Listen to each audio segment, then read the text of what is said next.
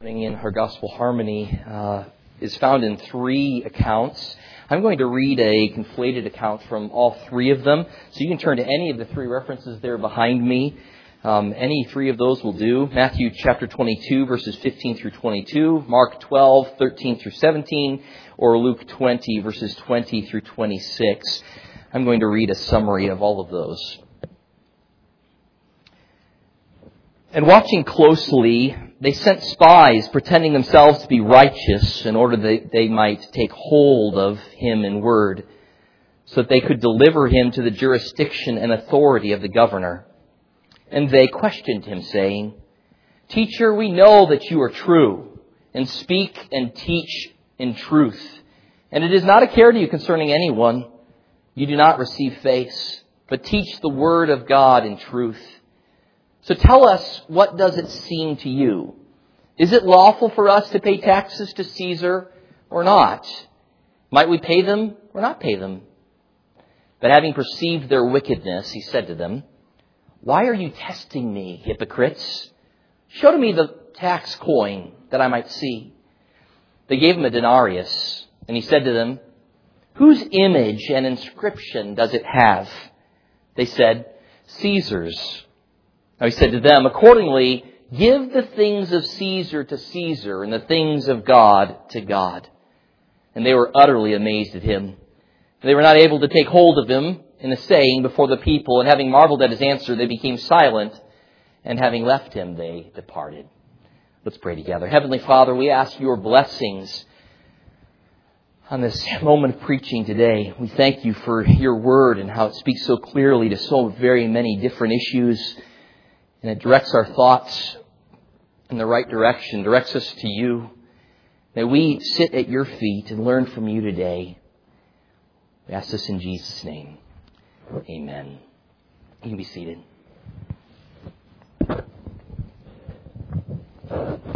Well, since we had a week away last week with the conclusion of our week of vacation Bible school, I thought it might be helpful to remind you of our context in our harmony of the Gospels. We have been moving systematically, roughly chronologically through Matthew, Mark, Luke, and John, studying the life and ministry of Jesus Christ. We are in the last week of Jesus' ministry, and the religious leaders' covetousness and their lust for prestige and power and influence and authority is making itself all the more known in very blatant attempts to attempt to throw Jesus down in the popularity polls. You see, the Pharisees would love nothing other than to murder Jesus, but they're scared of doing that at the moment because things haven't gone quite the way that they thought they would. They realize they have to, in some way, shape, or form, try to kill Jesus' reputation before they put him to death. Remember, the Pharisees were seeking out Jesus before he had come into Jerusalem on this Passion Week. They were seeking him out and sending out people to tell them where he was so that way, if they could find him, they could put him to death. But Jesus arrives in triumphant fashion. Remember riding into town on a donkey and attended by people in the streets shouting Hosanna and waving palm branches. As soon as Jesus shows up, the Pharisees and the religious leaders realize that they're not going to be able to just put him away in a quiet fashion. Jesus then enters into the temple, remember? And he clears out all the money changers and the big bazaar that, that they had made out of the outer court of the temple. Jesus says that this is supposed to be a house of prayer for all peoples. You've made it into a robber's den. He clears out all of that. He attends and meets with people there in the outer courts of the temple. We're told even some Gentiles come there to meet with him and try to talk with him. You see all of this going on as Jesus is healing people and teaching in the temple. Meanwhile, the Sadducees, the Pharisees, the scribes, the Herodians are all chomping at the bit to rid themselves of Jesus. But they've got to establish some sort of grounds by which they can do so. If the crowds won't help them in the endeavor, then maybe they can catch him in some sort of unauthorized, illegal belief or behavior and get Rome to do their dirty work for them. And so now you start to see how this plot is starting to unfold. What we're in the middle of is a bunch of questions that are going to be put to Jesus in which they're trying to trap him. Trap him in saying something wrong. They started off, we saw this a few weeks ago because there's an interlude between the question because Jesus tells a couple of parables. But a few weeks ago, they started off by asking Jesus in public, blatantly, by what authority are you doing these things? The idea was that the Sanhedrin hadn't authorized Jesus to be doing the things that he was doing. They might have in mind these things could have included things like cleansing the temple, which is a pretty big act of authority, right? Um, so they're wondering, how, where did you get this authority from? Jesus answers their question in typical fashion what Jesus does with one of his own questions. He answers their question with a question and he asks them, John's baptism, from where was that? Was it from men or was it from heaven? It was a brilliant question. This question was aimed right at the heart of the religious leaders' problems. Because they knew instantly that should they say that John's baptism was from men, then they're going to find themselves at odds with the very crowds they're so worried about. Because the crowds thought that John was a prophet. And so if they say, no, he was just from men, he wasn't from God, then the crowds are going to turn against the Pharisees in an even further fashion. The very thing they don't want to see happen. They want to try to destroy Jesus' credibility with the people, not destroy their own credibility with the people. So they can't say that. It's not a, a duplicitous motive. They know what they actually believe, but out of a duplicitous motive, they say that they don't know. Because you see, the alternative was to say that John's baptism was from heaven. By which they reasoned in their mind, they knew exactly where Jesus was going with that. Jesus was not just avoiding their question here. There was a lot more going on. Jesus, he didn't know where Jesus is going next because if John's baptism was from heaven, then John, Jesus' next question then would be, well then why didn't you follow John? Why didn't you go out to John? Why didn't you be baptized by John? For that matter, why didn't you follow me? Because John the Baptist testified to me. And I was baptized by John. And oh yeah, by the way, when I was baptized by John, if you're looking for credentials, here's some credentials. My Father spoke from heaven and said, Behold, this is my beloved Son in whom I am well pleased. What further credentials are needed? You see, they don't want to go down that track at all, and so as a result, they lie and they say, We don't know. Jesus, after having stated this, tells a couple of parables. The parables are aimed right at the hardness of heart of these religious leaders. He talks about a group of tenant farmers who um, arrogantly don't give the owner of the land the crops when he comes to get them, even to the point when the owner sends his own son, thinking, well, surely they'll honor my son. They kill the son and throw him out of the garden. And then Jesus, right after that, tells another parable, a parable of a king's wedding feast. He's having a feast for his son, and time is, is preparations are made, and it's time to come and get it. The dinner bell is rung, and no one comes. So they go out into the streets and they invite others to come into the feast, and the king levels judgment upon those who wouldn't come to his son's wedding. The good news in that text is that the invitation is open to all and to anyone, and the wedding garments that are needed are made available as well, but should you reject God's gracious provision, you will get the judgment that you deserve. God's justice will be met. So all of this has been stated. Jesus has just gotten through with all of this. And so it's almost like as if the religious leaders, they have to shift to a different subject. I mean, they won't repent, and they can't answer Jesus' question. So the line of reasoning involving ecclesiastical authority, by whose authority are you doing these things, they have to abandon that line of reasoning. You normally, perhaps you've experienced this in discussions with someone who's lost before. You start into a discussion, you get into some really good questions, they can answer them, and so they just change the subject. Or they, they bring up a supposed contradiction in Scripture, and you show them how those, that's not a contradiction, and they just instantly jump to another thing, right? And so that's what we see these Pharisees doing. They're not willing to let it rest at that. They're just going to move the subject to a different one. And that's what brings us to the text that we're looking at here this morning. There's a second line of questioning. And this one involves civil authorities. Okay, we tried religious authority. That didn't work out too well for us. So let's move on to political matters. That's sure to get some heat going in this place. If they can't beat Jesus with the religious authority, then perhaps they can cast him as a political zealot or as a religious traitor. And so they team up with the Herodians and they send a group whose goal is to trap Jesus in a no-win question regarding how Jesus, how the Jews are supposed to behave under Roman rule. A question with political repercussions. Jesus' answer here in these texts provide us with a tremendously helpful principle regarding the intersection between religion and politics. How does our knowledge of God and God's Word inform our political orientation, our sense of duty and responsibility as citizens with governing authorities and the laws that they make? It's a very important question, and it's one which we cannot surely exhaust in one time together here this morning. I'm just going to, you know, touch the tip of the iceberg, as it is said. But at bare minimum, what I want, what I hope to achieve here this morning is to get us to think more deeply about that relationship between religion and politics. How do these intersect?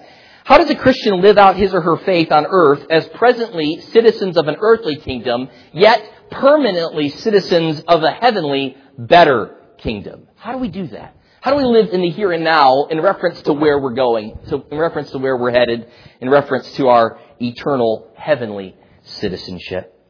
Some purveyors of etiquette say never discuss politics and religion at the dinner table. Well, this is certainly not the dinner table, so that's good. And this being a sermon, certainly you're going to hear something about religion. But today we're going to talk a little bit about both. Jesus had to be ready for a question involving the intersection of faith and government. And so we must be ready for those sorts of questions today. There are a good many political situations which are present with us today. They call us to reflect upon and consider how we would respond to these sorts of questions. What is a Christian's role in our present context? We live in a country that has seen much prosperity over past years, yet seems headed toward economic collapse. Just this past week, we know that municipal authorities in Detroit declared bankruptcy.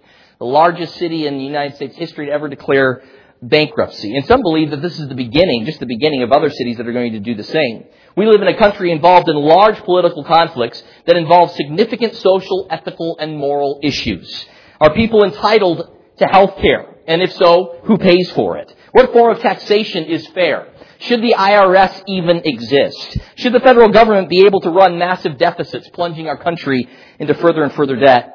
What is the legal definition of marriage? Should homosexual unions be considered an alternative lifestyle or sin? Should women be allowed and helped in the abortion of babies? Should we protect human life no matter what their age or condition? In other words, should babies in the womb and the elderly in their last days and the physically and mentally handicapped be afforded care and dignity like other human beings? These are all questions in which our faith and the political situation we find ourselves in intersect. And we need to have answers to these questions. We should be ready for these sorts of questions. And we need to respond not only with truth, but with tact. And Jesus shows us both on this occasion. My purpose in bringing up all these issues is not to answer them all in one foul swoop. I couldn't do that this morning but to show you just how important our thinking on this matter is. How should we behave in this world as we wait for the one that is to come? How does our citizenship in the new heavens and new earth translate into living in this one? So in a sermon entitled Religion and Politics, I'm going to consider the scene with three descriptors. I want to look at three steps through the text, and I use these three descriptors to kind of just walk us through the event as it unfolds. So the first one is an appalling scheme. Secondly, we'll look at the amazing solution, and then thirdly, the awestruck silence. So first of all, let's consider the appalling scheme. What we have before us is a nefarious plot. The Pharisees put together a cunning plan. They know that Jesus would expect them to continue their attack against Jesus. So guess what they do? They do what any cunning, crafty individual do. They concoct some camouflage. They select some disciples to pose as earnest, zealous, conscientious followers of Jesus. And then they provide those individuals with some prepping, with some discussion, some words that they ought to say to Jesus, and a question that they need to approach him with. The idea in all of this is to take Jesus off guard by getting him to make an offhanded comment or a remark that to just, you know, supposedly just a few men who are just looking for some ethical direction. Thing is, the Pharisees know Jesus is going to see us coming. He knows our hearts already. He's already confounded us many times. So let's get a little band together, a little group together, and let's send them off to Jesus and make them play like as if they're followers of His. And then let's get them to get Jesus off guard and ask a question and see what we can do with that. Now, what's interesting is that this group of Pharisaical disciples are joined by a group of Herodians. The Herodians that are joining with these Pharisaical spies as their name suggests, are supporters of Herod's rule in Jerusalem. This is a very strange alliance, but Herod and the Pharisees had seemingly come to the conclusion that uniting for the purpose of getting rid of Jesus was of mutual benefit. The Herodians were very worldly, the Pharisees were very otherworldly, but again, both were way off the track. But both had no problem uniting together in common hatred for Jesus. They decide, hey, we can do something together because we commonly hate Jesus, even though we hate one another as well.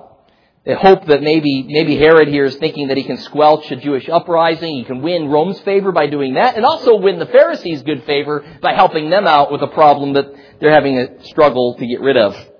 This is a very strange alliance, but we see strange alliances occur between people who are otherwise enemies because they have a greater foe before them. What's really cunning about this plot is that the Pharisees, if they tried to play off genuine concern about this and really wanting to learn from Jesus, they knew that Jesus would see through it. They knew that Jesus would see right through their little, their little play here. So they get somebody else to go instead of them, some of their disciples. But then they also know if they do get Jesus on the record saying something like, don't pay taxes to Caesar, if they go to Rome, Rome probably won't believe them because the Pharisees didn't have any good feelings towards Rome. They wanted, they themselves didn't want to pay the tax. So they know they can't go to Rome, so what do they do? They team up with the Herodians, who would be viewed as someone who was supportive of Rome, and they could go and bring the case before Rome. You see how there's a lot of cunning and craftiness engaged in this occasion before us. So they approach Jesus. And they approach him with flattery. Notice the flattery that these supposed disciples put forth. They first of all address Jesus as teacher, rabbi. They address him as teacher, and then they tell Jesus, we know, listen to this, that you are true, and speak and teach in truth. And it is not a care to you concerning no one, for you don't receive anyone's face. Now that's a literal reading of the Greek. What he's saying there is that you don't play favorites.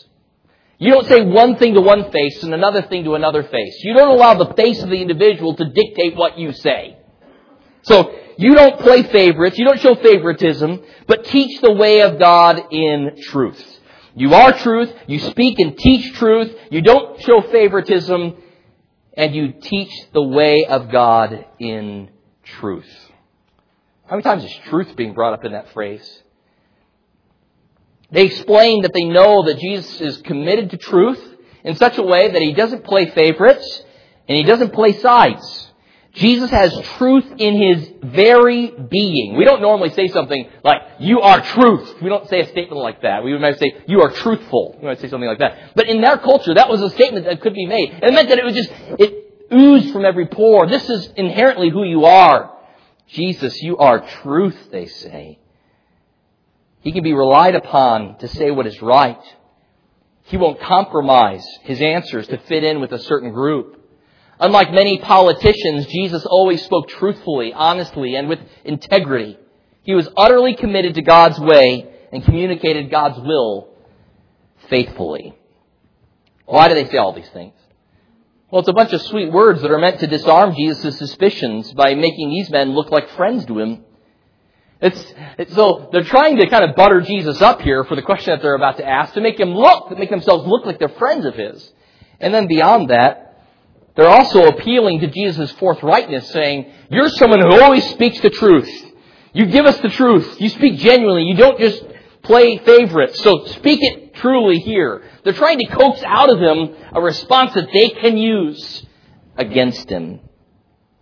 The interesting thing is that these descriptions are true even if they are insincere. Even though these men might not believe a thing of what they've just said, the statements that they've said out of their lips are truer than they even believe. This flattery is enough to make us gag, isn't it? I mean, especially when it revolves around truth. Like everything they're doing is a lie. But they keep promulgating, you are so true, Jesus. You speak in truth. You speak the way of God in truth. You're all about truth. And the whole time, they're all about lies. So they think they can catch Jesus precisely because he won't employ deception or doublespeak. In other words, Jesus won't do what they have no problem doing. they think they can catch him because he's genuine and real and truthful. Jesus wouldn't say one thing to one crowd and another to another crowd just to aid in his popularity. So they think they've gotten the perfect thing to, because no matter what Jesus will answer with the question that's coming, they'll have him trapped. obviously, these rebels don't really know who they're dealing with because Jesus sees right through this. But the occasion provides us with an opportunity to reflect in our own life upon the danger of flatterers. You know, the Bible has warnings about flatterers. Proverbs 29:5 says, "A man who flatters his neighbor is spreading a net for his steps." A man who flatters his neighbor is spreading a, a, a net for his steps. The sad truth is there are many flatterers in the world around us. Some might be coworkers of yours, some might be neighbors of yours, some might be friends of yours, and they find that getting their way is through the avenue of flattery. Psalm 5, 8 and 9. O Lord, lead me in your righteousness because of my foes. Make your way straight before you, before me.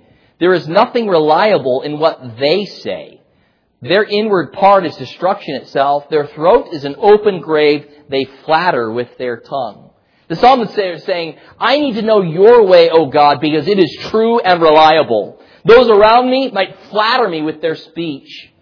If this is King David speaking this, you can see how this would be all the more pressing a matter, right? If you're the king, what are people going to say to you in general? nice things, right? Flattering things. They might be fearful to say something of correction. So here, the psalmist is saying, it is so important that I be led in your righteousness because of my foes. They might want to put me off guard just by flattery and then stab me in the back.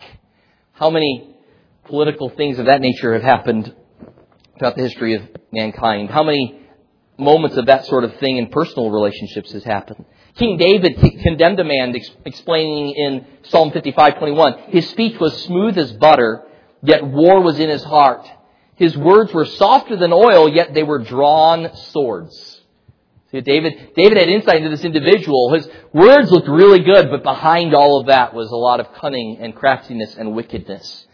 Romans 16, New Testament speaks of the same reality. I urge you, brethren, keep your eye on those who cause dissensions and hindrances contrary to the teaching which you have learned and turn away from them. For such men are slaves not of our Lord Jesus Christ, but of their own appetites, and by their smooth and flattering speech they deceive the hearts of the unsuspecting.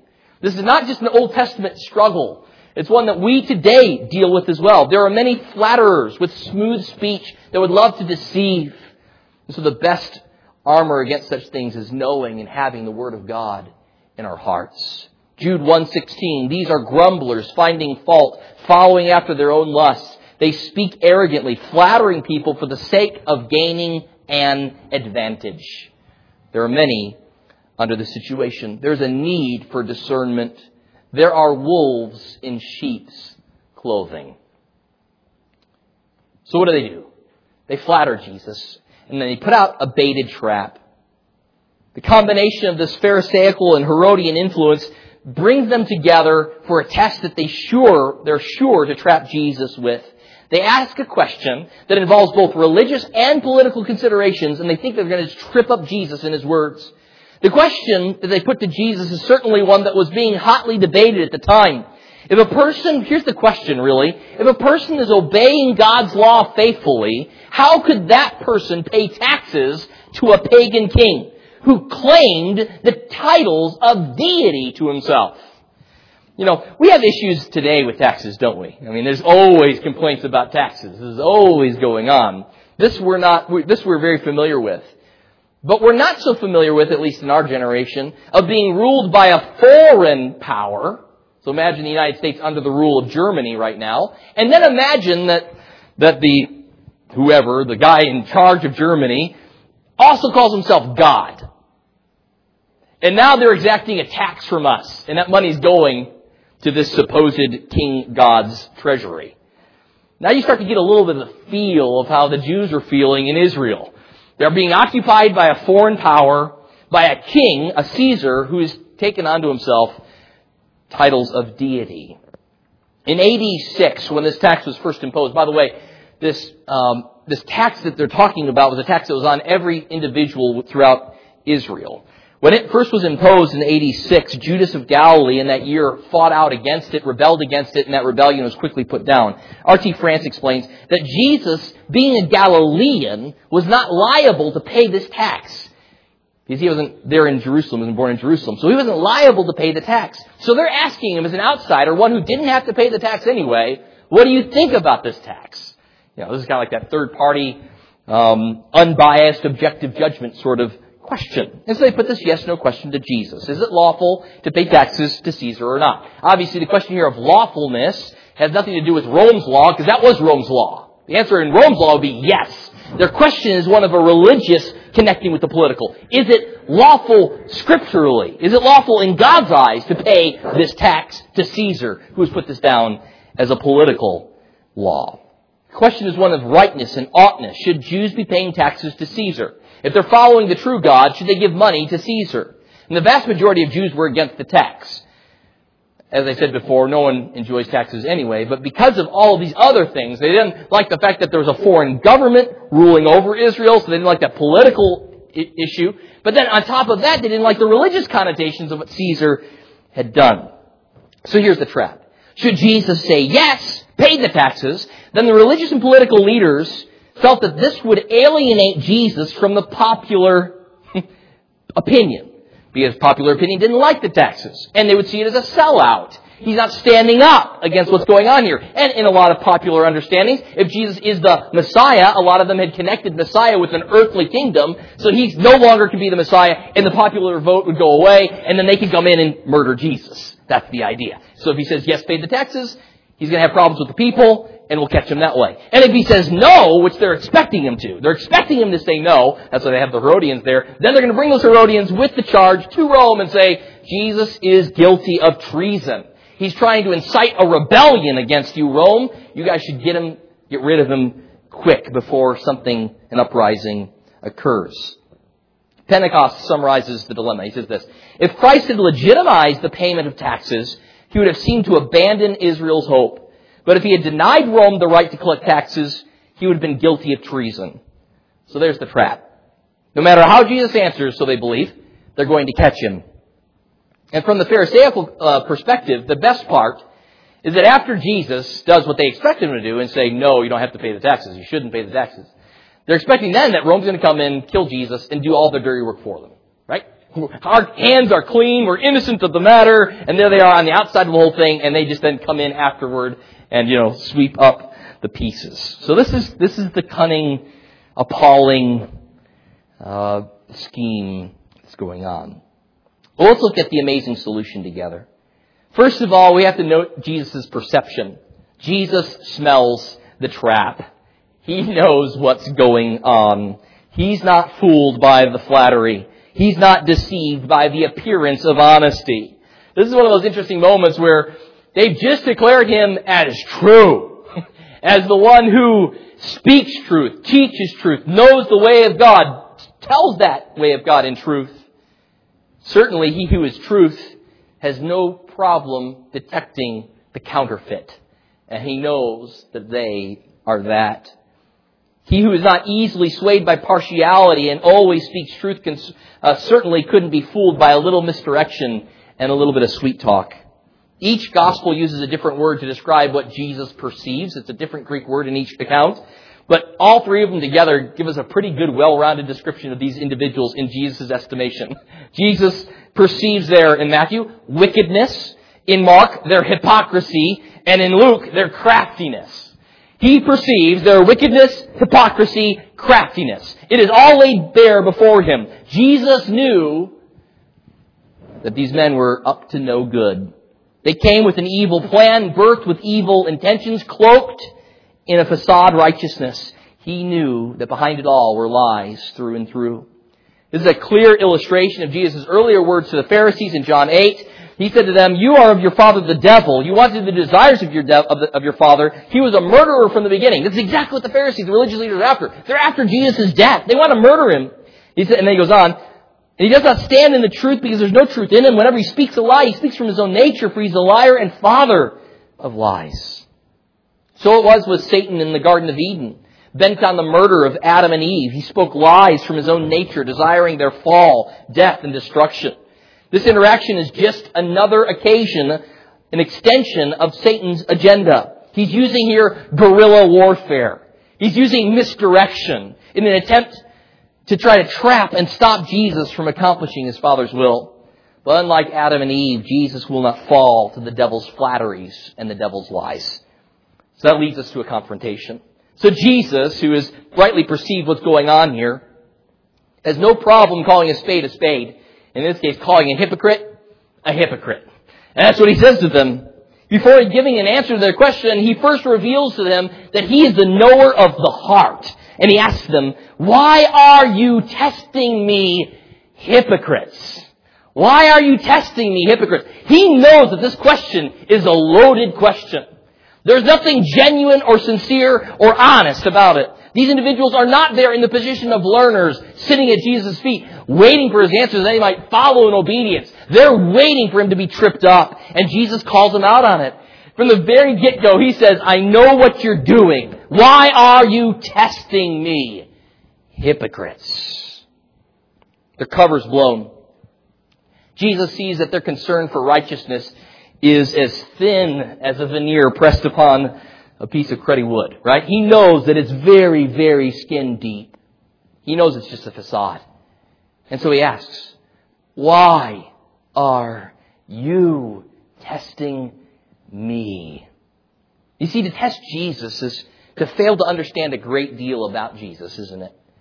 To presume that you are the test giver and not the test taker shows that you've got a problem from the get-go. It's like a student walking into Mr. Bailey's class, Pastor Christian's class, and sitting down in class on the first day of systematic theology, and then handing Pastor Christian a test. And saying, yes, I'd like for you to take this test. At which point, whether or not he answered all the questions correctly, this student has messed up the relationship. He doesn't understand from the get-go what this relationship looks like. Jesus says, why are you testing me? To presume that they are the test givers and not the test takers is a tragic mess up. Even though they address Jesus here as teacher, they're not coming to learn from him. They've come to test him. Also, the lack of knowledge of Jesus is seen in their futile attempt to trap him. You know, they're not just dealing with the typical earthly teacher who might be caught in an error. This is the God-man, Jesus Christ. They won't succeed in their plots of cunning because you can't outsmart him who knows the heart and mind. All is laid before him, who not only can hear words and can hear tonal inflection and read body language out of these individuals, but he gazes into their thoughts. He knows what resides in their hearts. That's what's laid bare before Jesus. And so they show from the very get-go they don't know who they're dealing with. Their words are more true than they believe. Jesus is truth, and he spots the counterfeit instantly. And so then Jesus, in wonderful fashion, makes use of the most perfect object illustration. He asks those with him to show him the coin used in this poll tax that it be given to him. Now understand that many Jews continue to trade with Jewish coins instead of Roman coins, not Roman currency. So it might have taken a minute for one of them to produce this. He asked, well, why were they doing that? Well, because of the very thing that Jesus is going to point out. Many Jews had issues with Roman currency because of what was inscribed upon the Roman currency. There was, first of all, an engraving of the emperor, which some Jews had an issue with from the outset, making no engravings at all. Some taking some of the Old Testament um, legislation in that respect. So some wouldn't do it for that reason. But then, underneath the picture of the emperor on one side, you had, had a statement which declared him to be God. And then on the other side of the coin, he was described to be the high priest. It said literally, Augustus Tiberius, son of the divine Augustus. And then on the other side, high priest with the visage of the emperor sitting on a throne wearing a diadem on his head, clothed like a priest. See, on one side, a visage of him, just his face and statement that he's son of a god. And on the other side, he is uh, described as the high priest and wearing this gown.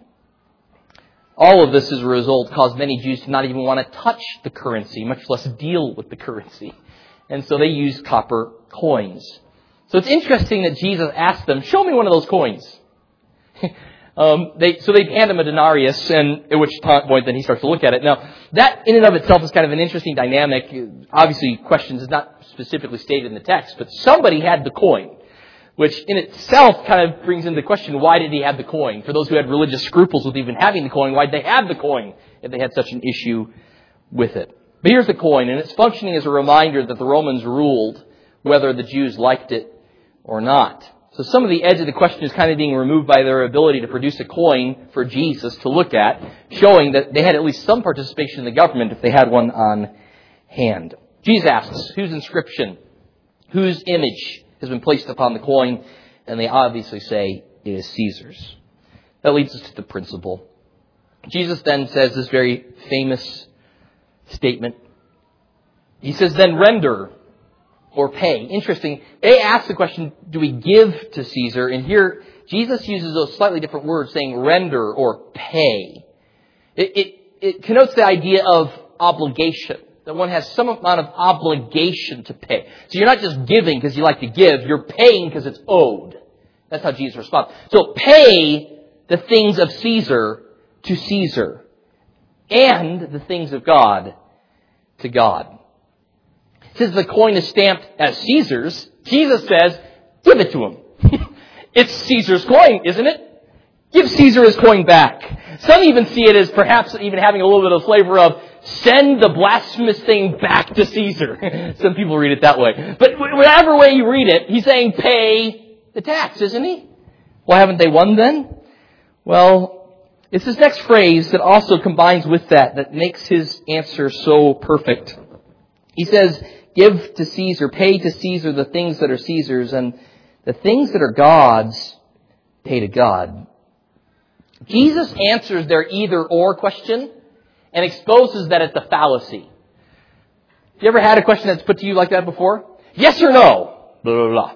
But the answer to the question, you can neither answer yes or no because the answer is both and. And that's how Jesus answers. He says it's not a yes or no answer. It's a both and. Yes, pay the tax, but also pay unto God what God is due. Jesus' response indicates that Caesar has the right to exact a tax as payment for his government's role in maintaining law and order and providing an atmosphere by which men can live in general peace with one another. Yet this does not ultimately nullify the fact that one's chief allegiance is to God, who is over all, and to the king who is, who he set over all, Jesus Christ. So Caesar's rule is limited and temporary. And in a similar sense, so are representatives and senators and governors and presidents. All of these authorities are limited and temporary. These will all day, all one day come to an end. But Jesus' rule will be forever. And he's never going to resign and he'll never be impeached. Right? Jesus' rule is forever. With this statement, Jesus recognizes two divinely ordained spheres of authority. In one sphere, God reigns supreme over all. He has all authority. And among that authority that God has, He has delegated or parceled out authority in various ways among men. Political governing authorities being one of those. These are not necessarily at odds with one another is what Jesus is putting forward, but note Jesus does distinguish between the two. Note, Caesar is not God. From Jesus' own statement, he just said, give the blasted coin back to Caesar but give unto God what God is due. Caesar does not get worship, only God does. But give the coin back to Caesar. This reminds us of texts like Acts 5, where the disciples are challenged and told to no longer speak in the name of this Jesus. You remember what the response is? Well, should we obey God or men? When, pre- when pressed with a matter of that nature, we always go with the Lord, right? We obey the Lord in all matters in which if a civil governing authority tries to get us to do something that is expressly against God's will, we will always violate the man law in reference to God's law. But what Jesus is pointing out here is that there's a great number of laws that civil governments can put in place that aren't in violation. We might not like them, but they're not in violation of the Bible. And this is a great example for this because if there is ever a government that was pagan, in this case, even claiming t- titles of deity, idolatrous, and Jesus says, pay the coin to him, then certainly we can deal with our own context, can't we? In which we might not care for, and we might fight for and work toward changing some of the political structuring in our country. But nonetheless, Jesus here puts forward the idea that this is not an either or but a both and. And as a matter of fact, rendering honor unto God is seen in the way in which we honor governing authorities. Paul expounds on this more in Romans 13. We also saw Peter does so in 1 Peter. Had those read a little bit this morning. But listen to verses 6 and 7 in Romans 13. He says this, For because of this you also pay taxes, for rulers are servants of God. That's a really interesting phrase. Servants there. Word diakonos in Greek. Deacons. They're deacons of God. Rulers are servants of God, devoting themselves to this very thing. Render to all what is due them. Tax to whom tax is due. Custom to whom custom. Fear to whom fear. Honor to whom honor. You see, Jesus is giving a very full answer to the question that's been posed to him. This is not mere evasion. I continue to be freshly amazed at Jesus' eloquence, you know, and, and the elegance with which he speaks. He can say so much in so few words. I don't have that gift. You guys know that. And he can say so much in so few words. It was just incredible.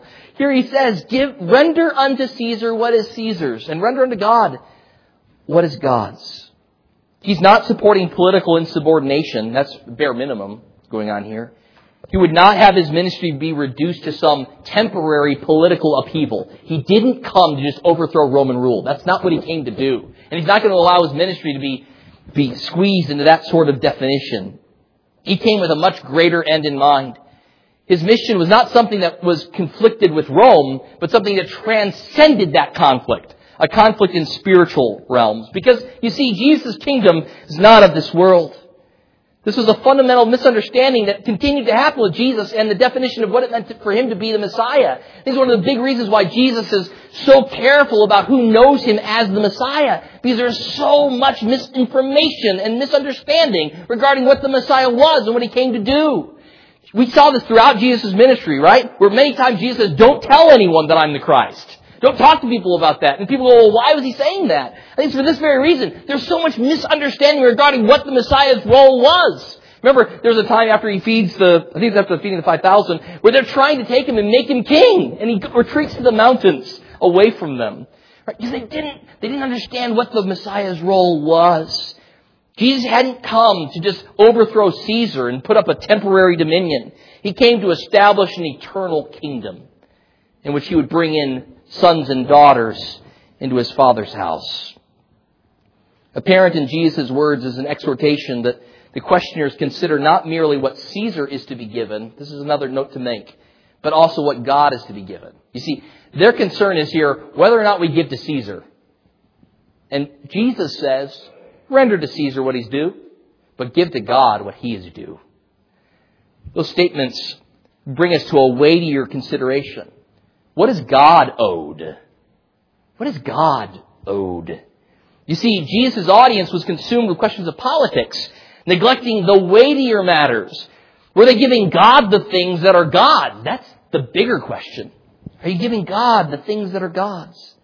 You see, if the coin, which, bear, which bore Caesar's image, was to be given to Caesar, then certainly we, who are made in God's image, are to be given to God. See how it works? Our very lives, our everything is due unto Him.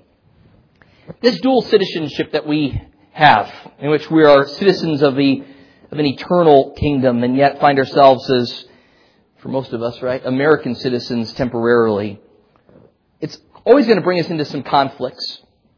But we must always act with first loyalty and priority to our God, who is our creator, sustainer, provider, redeemer, and savior. He is our true King. But this great God, our King, has called us to submit to earthly governing authorities. And so out of submission to our great King, we submit to lesser authorities that He has established. Recognizing that the God who put those people in place can take them out as well. That's in His hands. Certainly being a Christian does not mean a withdrawal from the world. We're to engage it with the gospel of Christ. We're to fight for the things that God cares about while making sure that our behavior is upright. And should there ever come laws or injunctions upon us that would cause us to have to neglect something that is absolutely essential to the Christian faith, then we must in those moments disobey what the governing authority is saying. But we want to make sure that when that disobedience occurs, that it's for no other reason than the gospel. Because you see, if we're already known to be rebels who never follow rules and never do what we're told on things that the scriptures don't speak to, then when it comes to a matter like that, it'll just be wiped out as one of those other people. They're just rebels. That's all that they are. But if instead, out of consistent principles birthed from the Word of God, we make our stand when those matters come to play, then we will bear witness and we will then gladly go to jail or be killed for our faith. Christians have done that over the centuries and are still being done today. There are many martyrs all over the world that are being killed, maybe even in these very moments, for the stand that they're making for Christ in countries that are antagonistic, openly and legally against Him. We want to make sure that if we disobey a civil authority, it's by means, because of a purposeful necessity of following Jesus Christ and nothing else. Not just a political ideology, not just a preference or a kind of conviction, but a genuine matter involving our following Jesus Christ. And then in pursuing good humanitarian and civil and moral causes, may we make sure that we don't use those actions as a substitute for giving to God what is God's. There's a danger sometimes today in which, you know, even political conservatism can get into this, where their whole pressing life is all about trying to change and legislate Christianity throughout the nation. Rather than themselves living a godly life, giving unto God what is he, he is due, praying for governing authorities, absolutely. But recognizing that you can't substitute life for God with just political action. And some people have gotten off track in that pursuit. This may be part of your life as a Christian. But the Christian life is certainly far more than political activism. This is a helpful corrective to us. Flaunting rebellion against governing authorities betrays a lack of respect for authorities that are established by God and under His sovereign control. Ryken says, as Christians, we belong to both the church and the state, and in both kingdoms, we have unique obligations to honor God. Although we believe in the separation of church and state, we do not believe in the separation of God and state. No matter who we are and where we are, our relationship with God is first and foremost. He is our King. And we serve at His pleasure. So we need to ask the Lord for wisdom in applying this principle. There's many a sermon that's been preached on this text with many different applications that could be drawn. But my encouragement is this, is that you ask the Lord to continue to grant you wisdom in discerning where does our obligation to civil authorities end? What is our proper role within the political structure that we have today? What is a matter over which we, we maybe should disobey? What are those things which we ought to obey and submit to?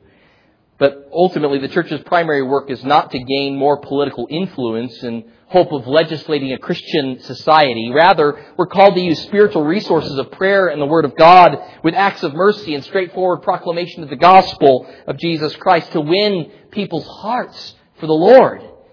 And once they love Jesus, make no mistake about this, this will certainly have a transformative effect on all of society. If all of America, every single individual became a Christian, genuinely a Christian, that would absolutely transform America. It absolutely would. It absolutely would. But you don't get there just by legislating morality. What people need is whether they're moral or not, they need Christ. Because we're all sinners and we're all destined for hell otherwise. This leads us to the last point. What do we see in response to this? Point number three, the awestruck silence. There is just an awestruck silence that falls on the group. They're a shock. Jesus leaves his questioners in awe. They're amazed at him. The trap has been sprung, but Jesus isn't trapped in it. Jesus' answer called the people to pay taxes that are due to Caesar, but he must not be paid more than his due. Only God can receive the divine honor and glory that he is worthy of. So the answer leaves them dumbfounded. The accusers themselves have to walk away empty handed. They're left with silence. I always get the picture of their, you know, jaws dropping. You know, he's done it again. We thought we had him and he's done it again. And these men refusing to repent, but couldn't object either how can they argue with such an answer? They just depart and walk away. I hope that's not your response to Jesus when confronted with his truth to just walk away. You see, there's something even more shocking than Jesus' impeccable response to these opponents on this day. Something that should cause every jaw to drop in stunned silence as Wright points out, underneath the debate stands a darker theme.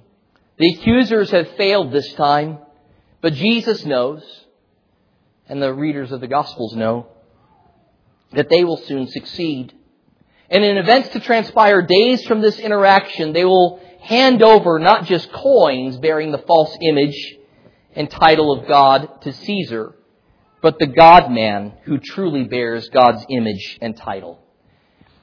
In Luke 23, 2, we read this. They began to accuse him, speaking of Jesus, saying, We found this man misleading our nation, listen guys, and forbidding to pay taxes to Caesar, and saying that he himself is Christ, the king. What do they decide to do? We can't get him on record saying it, so we have no problem with lying. We'll just lie about it. They're saying he just said not to pay taxes to Caesar when he had said nothing of the sort. He had said quite the opposite. They decide that they need no proof of sedition. They'll just lie. And their desire to murder Jesus will come to pass. And when they murder Jesus, that will shock Jesus' followers. You know, the only one who's not shocked by the murder of Jesus was Jesus himself. You see, the most shocking thing of all is that Jesus came with this very purpose in mind.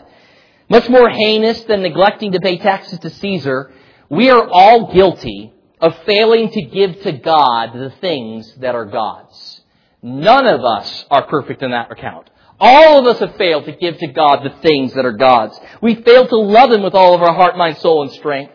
And as a result, we stand guilty before God of an untold number of sins flowing from wicked, crafty, hypocritical hearts, spewing forth hatred for God and our fellow man. We go no further than our own hearts. We know it about ourselves. If we're being honest and sincere and genuine, we are wicked traitors. We are the rebels. Yet instead of just giving us a traitor's death, as any earthly king would have done, God has offered a way of life to us. He's made provision for us. You see, what God demanded, He provided by sending His Son Jesus to die in the place of traitors and rebels. The cross by which wicked men would put Jesus to death is the very instrument by which God the Father has orchestrated our salvation. God so loved the world that he gave his only begotten Son, that whosoever believes in him shall not perish, but have everlasting life. Here we see the ultimate intersection of religion and politics. Jesus, the King of Kings, and the great high priest, laid down his life for those who failed to give God what he was due. But what king ever dies for traitors who have lived their lives as an affront to him? That is the shock and all of our jaws should drop. The unthinkable thing Jesus has done. He, God's sinless, perfect Son, died a traitor's death so that traitors could be forgiven and live as God's sons. From this stunned silence, then may our dropped jaws then have mouths that are filled with confession and repentance and expressions of faith in Jesus Christ, our Savior, our Lord, our King, and our God. May our lips be filled with songs that delight ourselves in our Redeemer. Let's pray together. Heavenly Father, I thank you for the